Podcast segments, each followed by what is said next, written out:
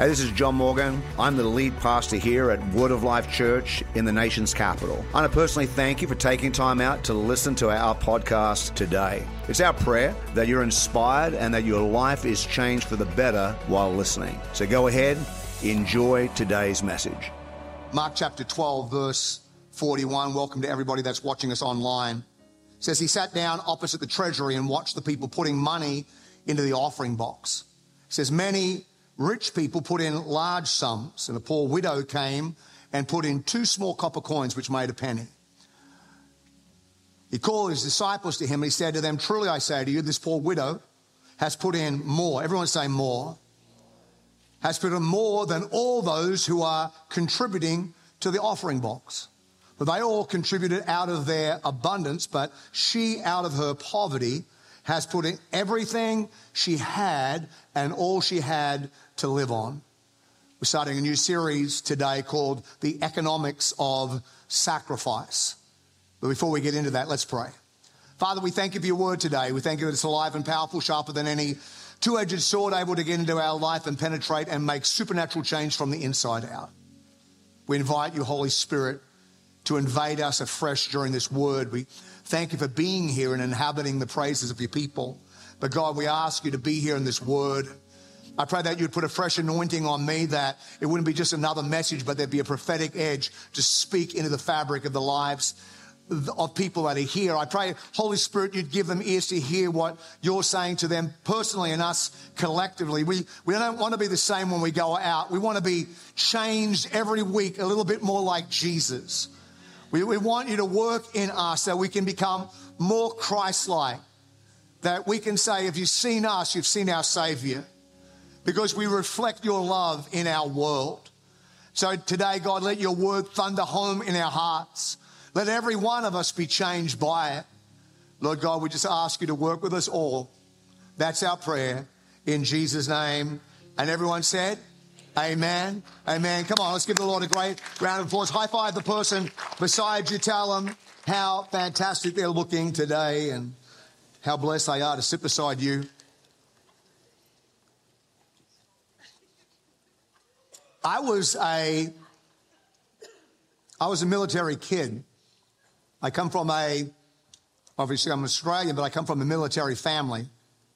My pop, my mum's dad, John Alexander Keyes, enlisted in the Australian Imperial Force of September of 1915. He was just 20 years old and 2 months when he enlisted. He did 2 tours. He was in the 1st Light Horse Brigade. He fought in Cairo and was deployed multiple times. My uncles, his sons, also served in the military, and I have some cousins who also served in the military. Now, my dad, George Albert Morgan, who named his son Kerry, but that's irrelevant, was a warrant officer in the Royal Australian Air Force. He enlisted on the 25th of May in 1948. He was about 19 years of age when he enlisted, and then he retired from the Australian Air Force as a warrant officer in 1977.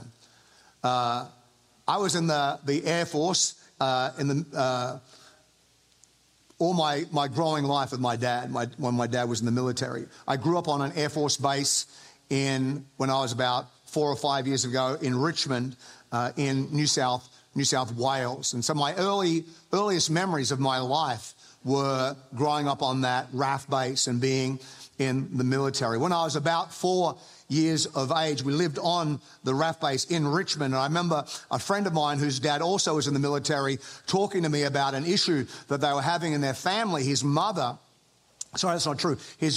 who lived in England, was being attacked by a dragon, and we really needed to go and rescue her from this terrible thing that was happening. And so me and my other 4-year-old friend found our way on the RAF base, the Air Force base, and climbed up into the back of a C-130, got in the back of a plane and sat, and were just waiting for the plane to take off and take us to London so we could rescue his grandmother from the dragon. They sent people out all over the Air Force base looking for these 2 missing children. They eventually found us in the aeroplane. My mother was not happy. My mother did not honour the bravery that was in her young son. She was obedient to the scripture, though. She laid hands on me to see if I would recover. I think by the time I was 15, we'd actually moved and relocated 15 times. We've got people in our church family, Ben and Mariella Shaftel, who are part of our church family, have recently been posted. The family was posted to California, and Ben has been deployed to Qatar. I was FaceTiming with him just the other day. There are those who serve, and then there are those who go. There are those who wait. They have three children. They have Riley, Jacob, and Emma, three little children who are waiting for Dad to come home. The giving may not be the same, but the sacrifice is the same. In God's kingdom, the economics of sacrifice means that it's not equal giving that God anticipates, but that it's equal sacrifice.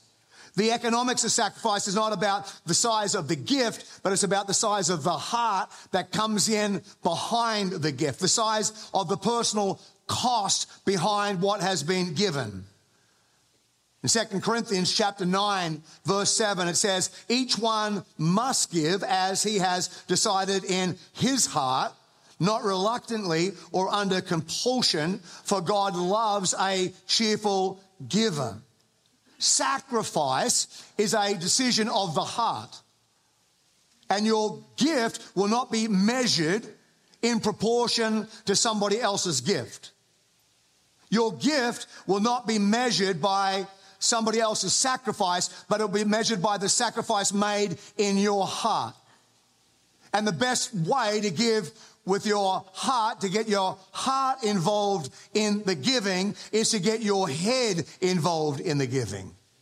It's a predetermined decision. This is a biblical principle. Before anybody gave to the building of the tabernacle, Moses said, go home, look what you have, make a decision in your heart, and come back and give.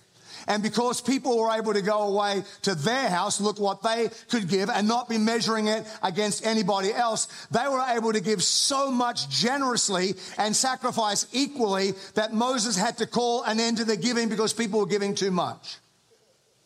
And so Paul says, I want each of you to take plenty of time. I want you to go home. I want you to think about it. There needs to be a predetermined decision made before you ever do it. I love the Message Bible. He says, I want each of you to take plenty of time to think it over and make up your own mind of what you're going to give. Think it over, make up your own mind. A predetermined decision determines the intent and the passion behind the gift. So you should never give out of grudging obligation or out of manipulation, because that will detract from the sacrifice. You've got to give because you want to do it. King David had been disobedient as a leader. He'd done some things that God was not happy about because of his decisions. The nation came out under judgment. God gave him like three options, and he chose the lesser.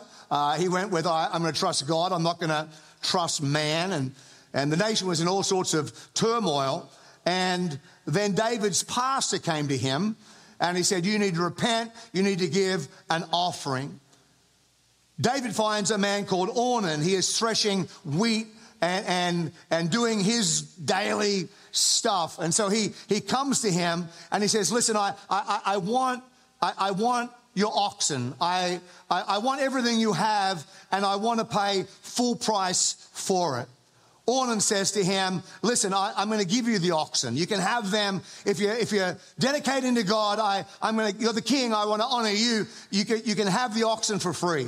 He said, the threshing sledges that I've been using, you can have them for free. Use that as wood for the burnt offering. All the wheat that I have, I'm going to give it to you. You can have it all. King David, I personally want to give you everything that I have.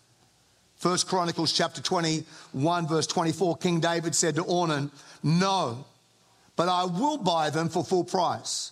I will not take for the Lord what is yours, nor offer burnt offerings that cost me nothing. You cannot give a sacrifice if there's no personal sacrifice. The offering gets its value from the cost of the sacrifice. The tithe is a perfect example of the economics of sacrifice. Malachi chapter 3 verse 10 says, "Bring the full tithe into the storehouse, that there may be food in my house. And thereby put me to the test, says the Lord of hosts, if I will not open for you the windows of heaven and pour out for you such a blessing that there is no more need." Now the tithe is 10% of your income, and by its nature, it does not require equal giving. If every one of us is earning a different wage, then the tithe of our wage is always going to be different. But it does mean that if we're all giving 10%, that it creates the opportunity for equal sacrifice.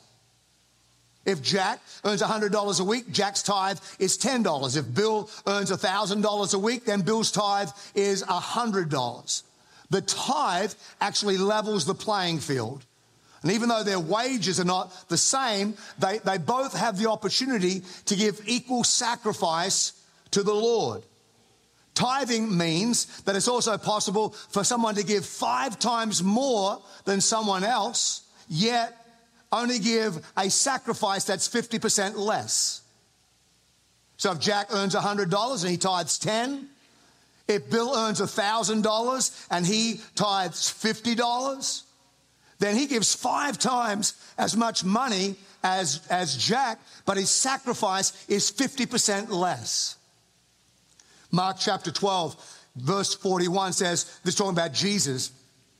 He sat down opposite the treasurer and he watched the people putting money into the offering box. Jesus sat down, watched, and took note. Many rich people put in large sums, and a poor widow came and put in 2 small copper coins that make a penny. So the contrast is clear. Rich people, poor widow. Large sums, small copper coins.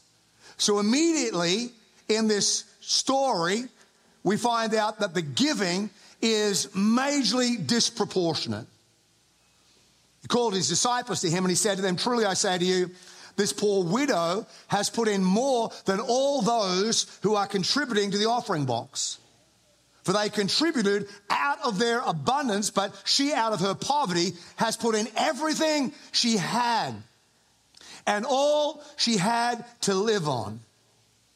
The poor widow has put in more." How is that even mathematically possible? We learnt that in basic math.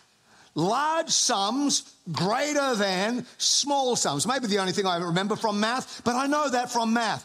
Large sums greater than small sums. Large sums greater than 2 small copper coins. But what she gave was larger in the economics of sacrifice.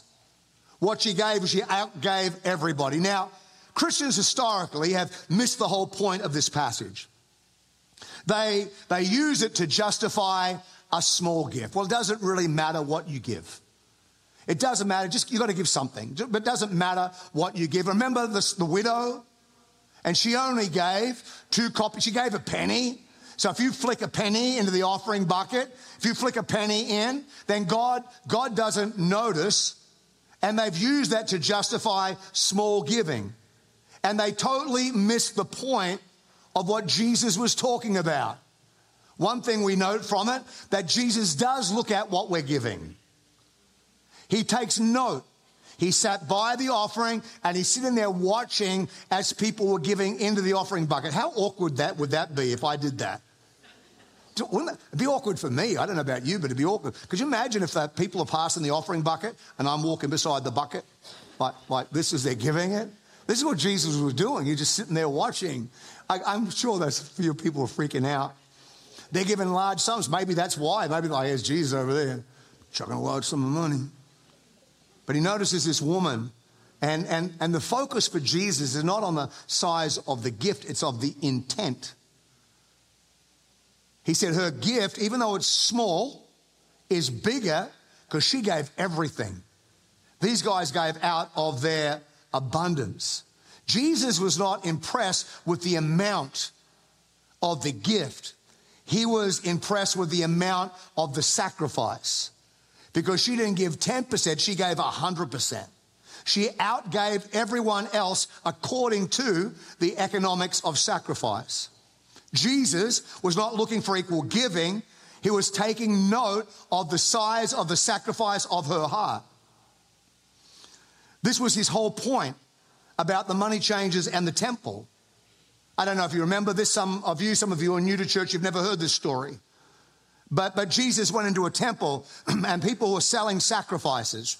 Now, people have said, well, Jesus, we can't sell anything in church, can't sell merchandise, can't do T-shirts, shouldn't do coffee, because Jesus flipped over, the selling of stuff in the temple. They weren't selling snacks and they weren't selling souvenirs. What they were doing was they'd set up a business based on people's laziness and their lack of desire to sacrifice to God.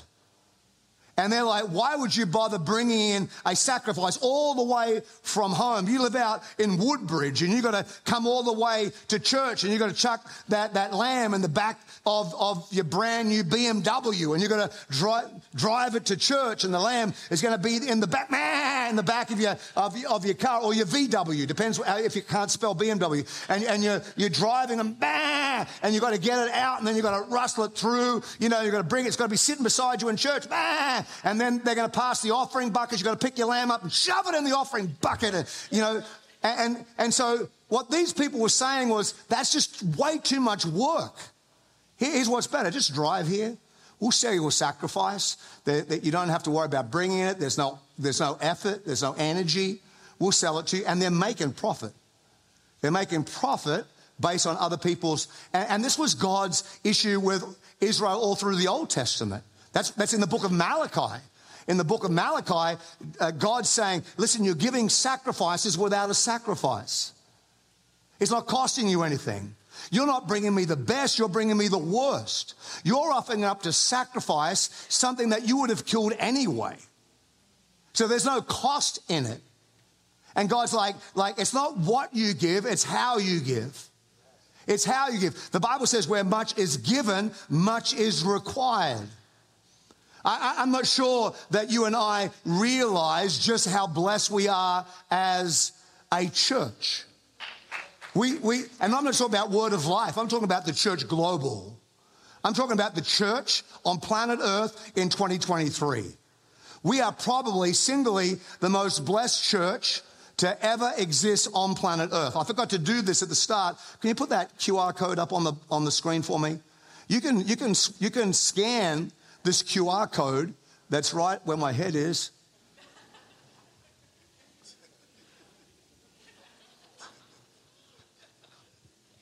You can scan the QR code. That's better. Hold it still. If you scan this, it'll send you to the YouVersion Bible app, and you can get the sermon notes today on YouVersion Bible app, and you can take notes on your phone. Or if you go to YouVersion and you miss that QR code or your phone didn't grab it, you just go to YouVersion Bible app, go to events, you'll see Word of Life Church right there, and you get the notes for the, like they couldn't do that in Jesus' day. You don't even have to write anything down. And you've got the Bible app that's got Bible translations, and if you can't read, it'll read it to you. We've got great music. We've got great facilities. We are the most blessed generation ever, but where much is given, much is required. Is that Margaret Baumgartner down the back there? Is that Margaret? She turned 98 this week. 98.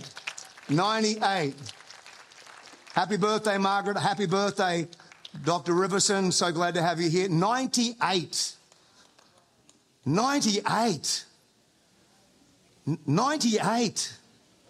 That's awesome. And she's in church every week. Unless it gets too cold. She's in church every week. Some of you young 20-year-olds, remember, next time you want to sleep in, Margaret Baumgartner is 98. And she's in church every week. when you're tempted to roll over and go back to sleep, and I'm too tired. Margaret Baumgartner is in church. She's 98. We love you, Margaret. Thank you for being here. We love you, Dr. Riverson. We'll celebrate your 98th birthday in 18 years. They gave out of their abundance, Jesus said. Their sacrifice required no sacrifice. They had plenty. She gave everything. They gave out of their abundance. For they all contributed out of their abundance, but she gave out of her poverty. Someone once said this. They said, God wants hearts, not coins. And coins only when they carry with them hearts. Wherever your treasure is, there your heart will be also. You'll tell the value of what's in your heart by what you're willing to sacrifice. And we're all called to a life of sacrifice. We are not called to moments of sacrifice. We are called to a lifestyle of sacrifice. First Peter chapter 2, verse 5, it says, you yourselves, like living stones, are being built up as a spiritual house to be a holy priesthood, to offer spiritual sacrifices acceptable to God through Jesus Christ. So a sacrificial heart is not like a one-off event that we do every now and then. It's supposed to be our lifestyle. Our praise is supposed to be given as a sacrifice. Hebrews chapter 13, through him, then let us continually offer up a sacrifice of praise to God. That is the fruit of lips that acknowledge his name, or the fruit of our lips giving thanks. Do not neglect to do good and to share what you have, for such sacrifices are pleasing to God. Our praise is a sacrifice. When we stand before God, now listen, you can praise God when everything is going good. Like you may have heard me say before, it's easy to praise God while it's raining tacos. But can you still praise God when the hail is made of kale? That there's just something about, it was a horrible week this week, but I came to church and I lifted my voice in praise and I praised God. This is what God loves. Why? Because there's a sacrifice made behind the song that you sang. It's a sacrifice of praise. I told this to the first service. This doesn't really count to you guys because you're all awesome, but the first service, the 9:30 service, you're different, but the 9:30 service. And I know that even saying it now, it's not really going to move the needle too much because I've said it before and nothing's really changed. But some people here today, you didn't even give a sacrifice of praise. You gave because you came too late. We were done the praise service. You got here 9:45, 11:45, 11:50. Praise and worship is over. We're going to go on to the announcements. And so you walked in and corporately didn't give God anything. Oh, my life's busy. I got all these things on. I understand that. We're all busy. But maybe the sacrifice of praise is you don't come late, you don't come on time, you actually come early. And that you get your backside into the building. Now, don't be angry at me. I know it's not you, it's somebody. It's the 9:30 service. 9:30 service. And some of them considered they were early for the 11:30 service. So they're, we got here at 9:45, 9:45. That's early for the 11th. But we bring a sacrifice of praise into the house of God. God is not looking just for a song. He's not looking just for a tune. He's looking for a heart that's connected behind the song, that when we sing, God, I'm giving you everything. I'm giving you my sacrifice. I'm giving you praise. Christianity comes with a cost. It's not free. It was never intended to be convenient. It was never intended to just be something we could easily do without a cost. Jesus said, I want you to pick up your cross and I want you to follow after me. Christianity was never supposed to be something comfortable. It was supposed to be something that made you uncomfortable. It is supposed to comfort the disturbed and to disturb the comfortable. That's what Christianity is supposed to do. God wants to shake us out of our apathy. He wants to shake us out of our mediocrity. He wants to shake us out of our just doing Christianity because it's something we do. And he wants us to be the church, and he wants us to be Christians, and he wants us to adopt not convenience, but an attitude of sacrifice for the kingdom of God and the world around us. Some of you are terrified to clap right now. You know you should. Our serving is given as a sacrifice. Romans chapter 12 says, I appeal to you, therefore, brothers, by the mercies of God, to present your bodies as a living sacrifice, holy, acceptable to God, which is your spiritual service. We are supposed to give out. God, how can you use me? God, what can I do to move your kingdom forward? What can I do to bless the world around me? Humility and the posture of our heart is a sacrifice. Psalm 51, for you will not delight in sacrifice, or I would give it. You will not be pleased with a burnt offering. The sacrifices of God are a broken spirit and a broken and contrite heart, O God, you will not despise. So a sacrifice to us is having a humble spirit, is having a forgiving spirit, is having a loving spirit, a broken spirit that just says, God, I just want to love on people. And then if you have that spirit, then you'll easily forgive me for mentioning about coming late. So you right now said, well, I haven't really been, have to, I've had not had to, you know, make that work ever before, but right now you can put the word of God immediately into practice by just going, oh, that was horrible a moment ago, but I still love him. And we can have a group hug moment right now. Come on, everyone, group hug. Let's group hug, even online, group hug. Hug yourself, come on. The currency of the kingdom of God is sacrifice. That's the currency of the kingdom of God. And it's easy to want the benefit without the effort. I had a lot of young leaders come up to me over the years and said, man, we want to be like you. And I'm like, Australian? And they're like, no, we're ministry. And I'm like, well, that's easy as long as you're willing to pay the price. It's easy to see what somebody has, like somebody who's a great sports person or a business person or has a great family. I want what they have, but not pay the price.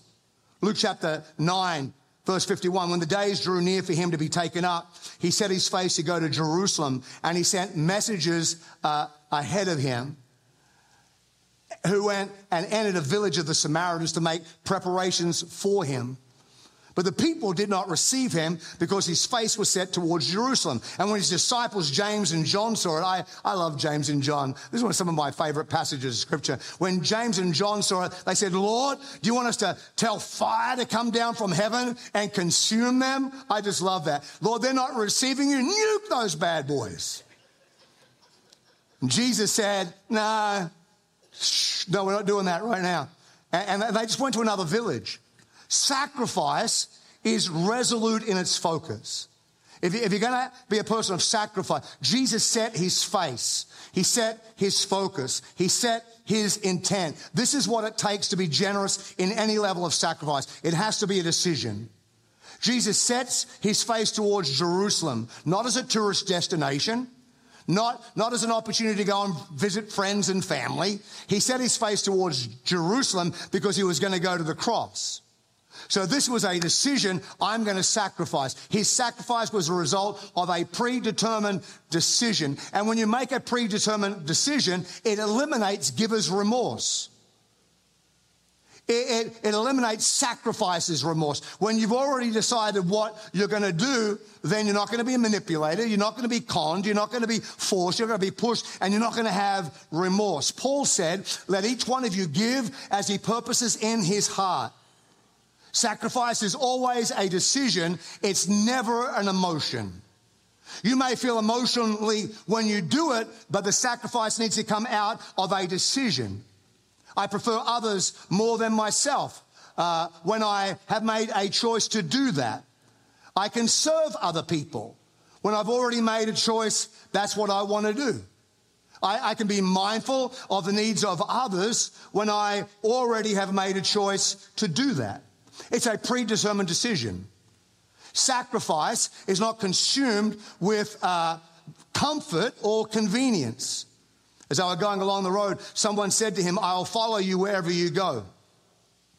Jesus said to him, "Foxes have holes, birds of the air have nests, but the Son of Man has nowhere to lay his head." So you can not put something on the altar hoping to get it back. When you put your sacrifice on the altar, it was gone. So sometimes you have to decide, what am I willing to leave? What am I willing to let go of? What am I willing to lay down? There's always a sacrifice if you want to advance anywhere in life. I went for my interview as an apprentice chef on my 16th birthday. And years later, I found out from my boss why I got the job. He said, "Do you know why we chose you over every other applicant your age?" And I was like, "I have no idea." He said, "Because you were the only one who didn't ask how much pay you were going to get." I was the only one who just took the job and didn't know what my salary was going to be. I was just turning 16. I know I was going to get a career. My entry into ministry was similar. God spoke to me, told me to go to my pastor. I was in my 20s. I was doing Bible college, newly married. And God said, go and tell your pastor you want to be in a minute. I went to my pastor. I said, "God's told me that I'm going to offer if I can serve the church." And he said to me, "Yeah, but we can't pay you. We don't have any money to pay you." I was so super spiritual. I was like, "Well, God didn't tell me you're going to pay me. He just told me to be in ministry." Man of God. And so that's what happened. They worked my tail off. I was their kids pastor, their youth pastor. I song-led. Can you believe that? I song-led. They were desperate. I song-led. I led prayer meetings. I was doing Bible college. I was doing full-time Bible college, full-time ministry. And I was a qualified chef. I was in my 20s, a qualified chef, and I'd been trained as a food and beverage manager. I'd had people calling me Mr. Morgan for years. I'd lived in the hotel. I had prestige sort of in town. All the owners of nightclubs knew who I was. I didn't pay to get any nightclubs, and people ate in our restaurant. And now I'm saved, and now I'm in Bible college, and now I'm in ministry, and now I got to find work. And there was a job I could do. It was 3 hours a day, right? In between Bible college and going to the church, 3 hours a day, and they employed me. They employed me to operate an orange juice squeezing machine. I made orange juice for an ice cream store in the mall. I was a manager. Now I'm in a garage in front of an orange juice machine, putting oranges in. And juice, and I can remember thinking to myself, "This is horrible." But it was the cost of doing ministry. My goal in life wasn't to become an orange juice maker. It wasn't my mission. What do you feel God's called you to do? I feel God's called me to supply vitamin C for the whole world. That wasn't what I felt the call of God to do. God wanted to be in ministry. But to get there has to be a sacrifice. If you want to be great in sport, there's a sacrifice. If you want to be great in business, there's a sacrifice. If you want to be a great parent, there's a sacrifice. If you want to be a great Christian, there's a sacrifice. You have to be willing to pay the price. When I planted the church in New Zealand, I left Australia, moved to New Zealand. There were four of us that planted South City Christian Life Centre. And for the first, almost a year, we lived in a trailer park because there was a sacrifice that needed to be made to plant that church. Even coming here to pastor Word of Life, it required a sacrifice. Do you know that they actually interviewed and they had another pastor in place before me? I'm not talking about Pastor David Baird. I don't know where he came in the line of succession. What year? Can you remember, Pastor Isaac, what year he came? You can't remember, it doesn't matter. And so this guy came who must have been good. He must have been really good. He came from somewhere. They brought him in. This guy was nearly your pastor. He nearly was here. I was nearly somewhere else. He was nearly here.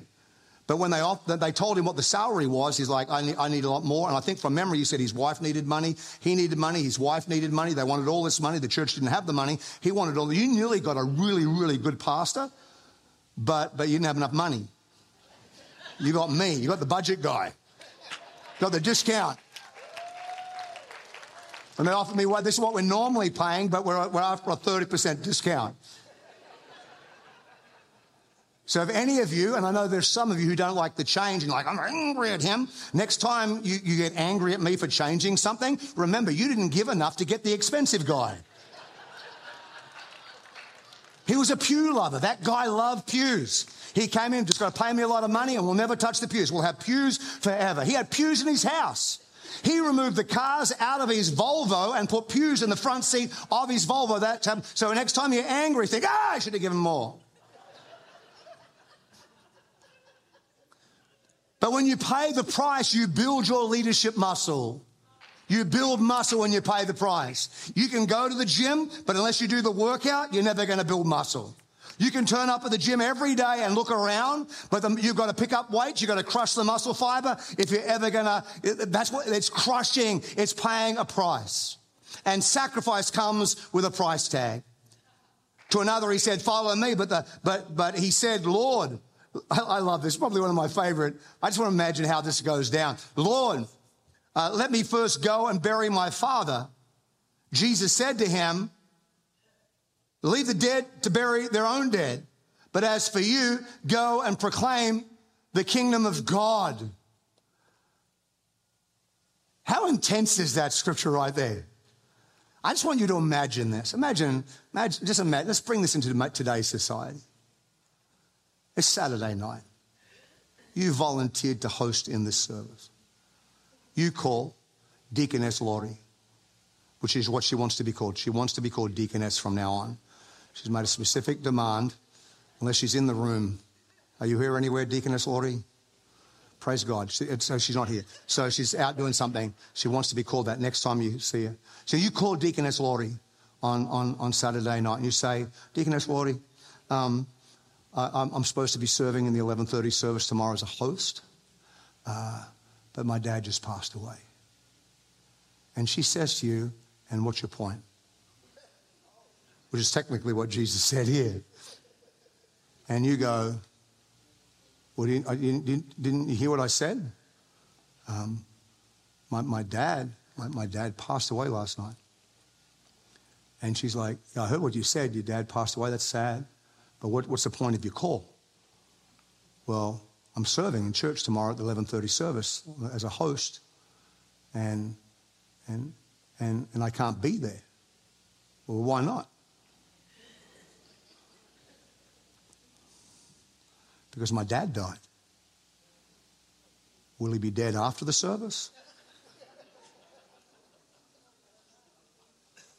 Yeah. So he's not going to be any deader. The end is, you can't let the dead people look after him? Well, no, because they're all dead. I'm not getting your point. What's the point? I need to take the service off. And she goes, no. You would leave this church in a heartbeat. In a heartbeat. You'd be looking for somewhere else. Like, those evil Christians. Look what Jesus did. Look what Jesus did. He's like, there's a cost. Now, we're not going to do that. If something happens like that, you've got the day off.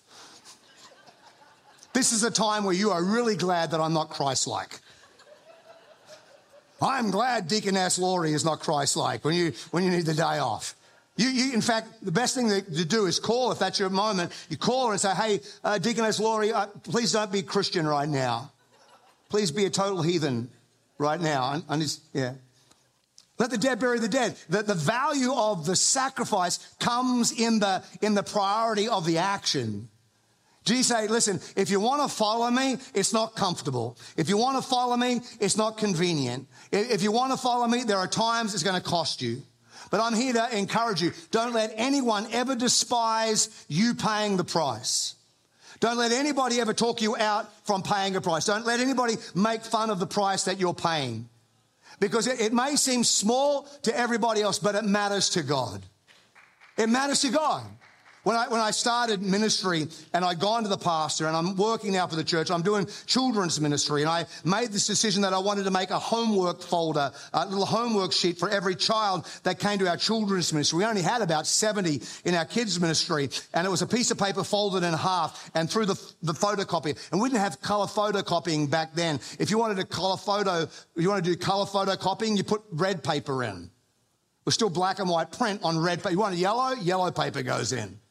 And we didn't have computers. You had a typewriter. You had to type it up, and then you had to stick it down on the piece of paper and line it up and get white out around the edges, and you'd run it through the photocopier, and there'd be a little shadow that would come out because of the white out, and I'd redo it, and I'd wait till there was no shadow. There, some of the things from the book called the clip art book. Anybody remember the clip art books?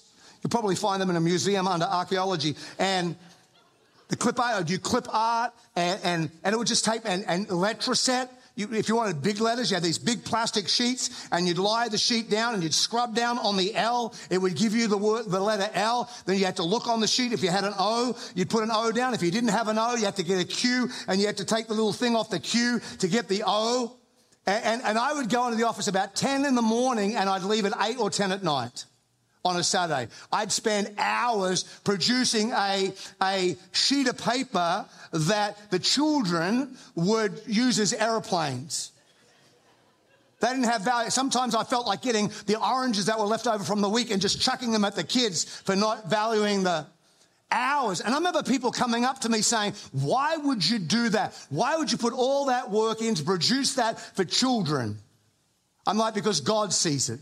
They're not my children. It's not my children's ministry. It's God's children's ministry. God loves us. He gave his life for those children. God, and I want them to have the best experience in children's ministry because I want them to love Jesus because there was an adult in his life that was willing to pay the price to give them the best. It wasn't about being convenient. It wasn't about having a title. It's about serving the least. And while no one else may notice it, God has noticed it. And I believe that God has blessed me in my life because I spent time, years ago building a children's ministry brochure. Young people, you cannot serve God without a price. It's going to cost you something. Don't let society talk you in to thinking that you can do something without paying a price. Convenience is not always your friend. It may be nice, but it's not always your friend. You cannot sacrifice without a price tag. The attitude of all giving should be an attitude of sacrifice. Now, some people give out of necessity. Some people give out of compulsion. Some people give because they're pride and self-righteousness. Some people give out of habit. They've just been doing that since they were a young person. But there are others who give out of holy love and joy, and they are blessed and they are privileged to sacrifice. And that's how this widow gave. The price tag of sacrifice is high. That's why many people don't want to give it. It's just too high. That's the price of sacrifice. And sacrifice requires just letting it go. Yet another said, I'll follow you, Lord, but let me say farewell to those that are at my home. Jesus said to him, no one who puts his hand to the plow and looks back is fit for the kingdom of God. The Old Testament sacrifice required that what was given would be lost. It would be given over forever. You had to let it go. The argument between God and Israel was they were not willing to let go of their best to God. When Abraham was called, it was all about letting go. Abraham, you got to leave everything. You got to leave your comfort zone. We need you to leave your security. We need you to leave the sense of community, your family. That's what Abraham had to give. When Elijah called Elisha, he had to give up his business, he had to give up his security, he had to give up his family, and he had to chase. And many times, Elijah said to Elisha, I'm not sure if you can do this next step. And Elisha's like, I'm so passionate, I don't care what I've got to leave behind, I want the mantle that's on you. And I'm going to be there when you release it, I'm going to pick it up. And then he sacrificed, and he was able to operate in the double portion. Some people want the double portion of the Spirit without paying a double portion of sacrifice. You can't get a double portion on a budget sacrifice. The disciples had to leave their nets. They had business. They had to leave their nets, their security, their money, even their own ability to run their own business and surrender under Jesus. You can't let it go and then pick it up again. The currency of the kingdom of God is always sacrifice. I want Russell to come now. I want to prophesy over Word of Life today, that I believe that God is moving us into a season of sacrifice. It's a season of sacrifice. And don't be confused. I'm not talking about an offering today. This is not about giving money. This is about sacrifice. This is about more than cash. It's about a lifestyle that lays itself on the altar and says, God, how can you use me? I want to be used by you. Word of Life has been used by God. Your Word of Life has done many great things around the world. We still do that. We celebrated that last week. But we haven't done a lot for our Jerusalem. We haven't done a lot for our community, for our home. And I believe that God is calling us as a church, that if we're going to live here, we're going to change here.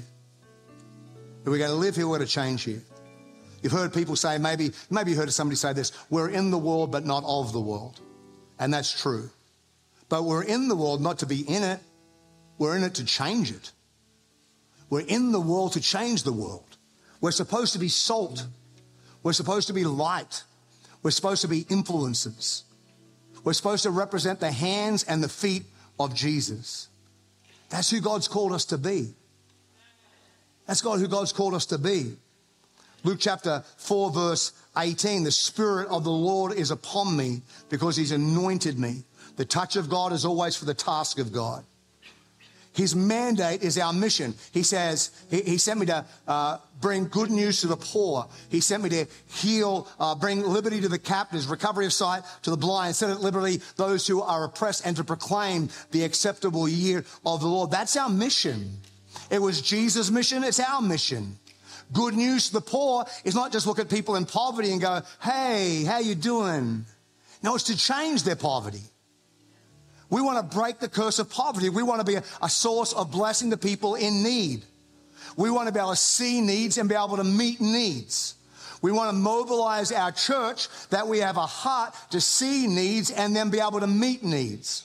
Sometimes you may just have to do that individually. Sometimes we can do that corporately. But God is moving us to a position to say, how can we minister the needs in our community? How can we help those that are bound up in sin? How can we help those that have lost their vision? How can we help those that have lost their passion for life? How can we have community organizations with counseling and food supply and blessing people in our community? This is what God's calling us to do.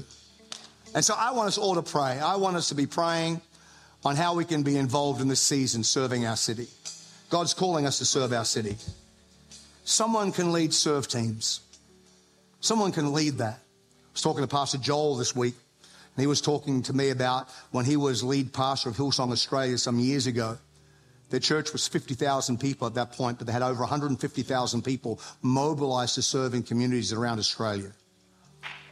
Mobilized. And some of them, their ministry was they get up on a Saturday morning, 4 of them, they'd load lawnmowers into their car and some weed eaters, and they drive into a community. They went to the same street every week for years, and they mowed lawns and they cleaned up gardens. They went to the poorest neighborhoods and they mowed lawns and they cleaned up gardens. And over a process of time, more doors opened up, and the people's yards that they cleaned up, they end up saying, man, we want to do this to our own yard, and they end up training them how to do it. What was that? That's a serve team. How can we serve the world around us? You can lead a serve team or you can serve on a serve team. But how can we make a difference in the world around us? We are partnering with CityServe. Dave Donaldson's here today. How many of you remember Dave? 3 of you. There's a whole heap of new people here. And he leads CityServe nationally, and they're doing things around the world right now. It's our blessing to have him here today. I'm going to get him to come up and pray for us in a moment. But we're partnering with them. We've had our first shipment come in. We have a warehouse. We've unpacked. We have 26 pallets from Amazon. We've unpacked about half of them onto shelves. We have inventory. We can use you to help us. If you say, well, I can't do it, but I can unpack a pallet. You can look in, so you can take a photo and put it on the Hero app. You can help us inventory things. You can help us unpack. You can help us clean. You can help us distribute. How can we mobilize you? You can help us with administration. Some people here, you say, man, I can't do anything, but I can finance it. I can help give to the benevolence fund. All of us can be involved in doing something. Every one of us here today. But it just takes a heart that says, you know what? I can't give equally. I may not be able to do what everybody else can do. If you're 98, you're probably not unpacking pallets down at a warehouse. But if you're 98, you can pray. You can pray. Margaret prays for us every week. I ask you every week, please pray for me. Please intercede. Please pray for us as a church.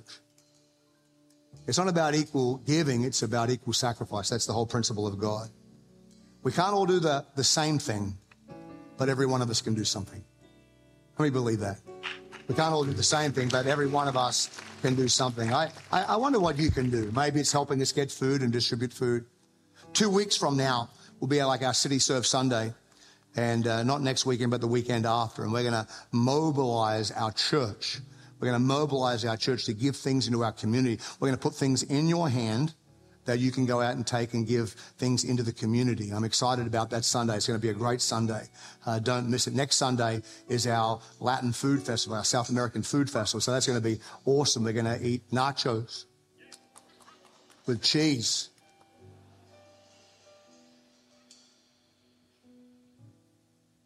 The following week, we're going to mobilize our church to do something significant for Jesus. Can you play with me to do that? Can we do that? Can we believe that together? Can we do that? Dave, why don't you come up? Why don't you bring your wife up here and let's give him a microphone for us if we can do that. Come. I've asked him to come and pray for us. Can you stand right throughout our building? Can you stand wherever you're at? You guys have an incredible, thank you for being here. We love you. Love you. Appreciate you. Thank you. He's at a big event this week and hanging with some important people. But today he decided, I'm just going to go and hang with the guy that was the budget pastor. And so I appreciate that. Actually, a priceless pastor. Oh, probably, it was priceless pastor. That was it. And but I have a great heart. Their vision for CityServe and for we've been to their facility in Bakersfield, which is recently with CityServe in Arizona and all the things that they're doing. And it's a great heart and a mandate and a mantle to help those that are in need. And so I've asked them both to come up and just pray over us as a church. Can you lift your hands out and just get ready to receive? Would you pray over us today? And before we pray, I'll say just a few words. But it's like coming home, and thank you for your sacrifice, dear Word of Life family. When we lived and worked here many, many years, raising our 4 kids here, it's the local church. We believe in the local church because it's God's plan to reach the city, reach our nation, reach the world through the local church, from your neighborhood to the nations. And now our kids are grown and married and giving us grandkids. Woo-hoo, so we're blessed and multiplying His truth to all generations through the local church. Are you going to pray? Pray. Yeah, sure, and I'll follow. Great. And happy birthday to my long friend, Dr. John Riverson. Love you much. Many great times together. Yes, let's pray. Lord, we thank you for all that you're doing. Thank you, first of all, for sending your Son, our Savior. We have hope. We have victory. We have a purpose. And I thank you that you've laid it out for us. And thank you for sending Dr. Anna and John to this church. And yes, we're so grateful for what you're doing and the new things that you do. You are a God of new beginnings. You make roads in the wilderness.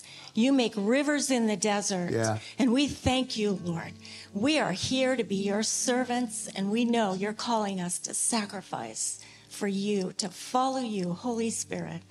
So be poured out upon us today, and I thank you in your name. Amen. Lord, you are doing exceedingly and abundantly beyond what we can possibly ask or think. Yeah. Do you believe that today? Yes. Lord, you are doing exceedingly and abundantly beyond what we could possibly ask or think right now. And we thank you, Lord, for sending our precious gems from your treasure box, Pastor John and Pastor Anna, their family. What an anointed message today. What an anointed message today. Lord, we are living sacrifices. Today we lay ourselves, our families, on an altar before you. We're willing to do whatever it takes, God, to live for you. This is not a dress rehearsal. That's right. This is it. Help us, God, today to make that declaration. I will do, Lord, whatever you want me to do to get behind these anointed pastors, to serve this community, serve the nation, the world. And Lord, we do thank you for the veterans and military families that have modeled for us sacrifice. And in God we trust. And we do stretch forth our hands to the White House. We pray for our president, for guidance and wisdom. The Pentagon, we pray that you'll just pour out your wisdom upon our military leaders right now. And then we stretch forth to Israel. And we ask for supernatural protection upon the IDF as they go into Israel.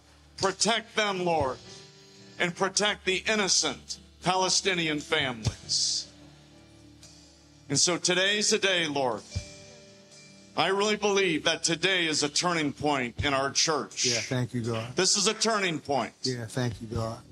We will look back on this day as this is when the fire of revival began. Thank you, God. Because we're not going to settle for less. We're going to do whatever it takes. Got to be part of this last day's revival so that you receive all the glory, all the honor. That's all we want. Amen.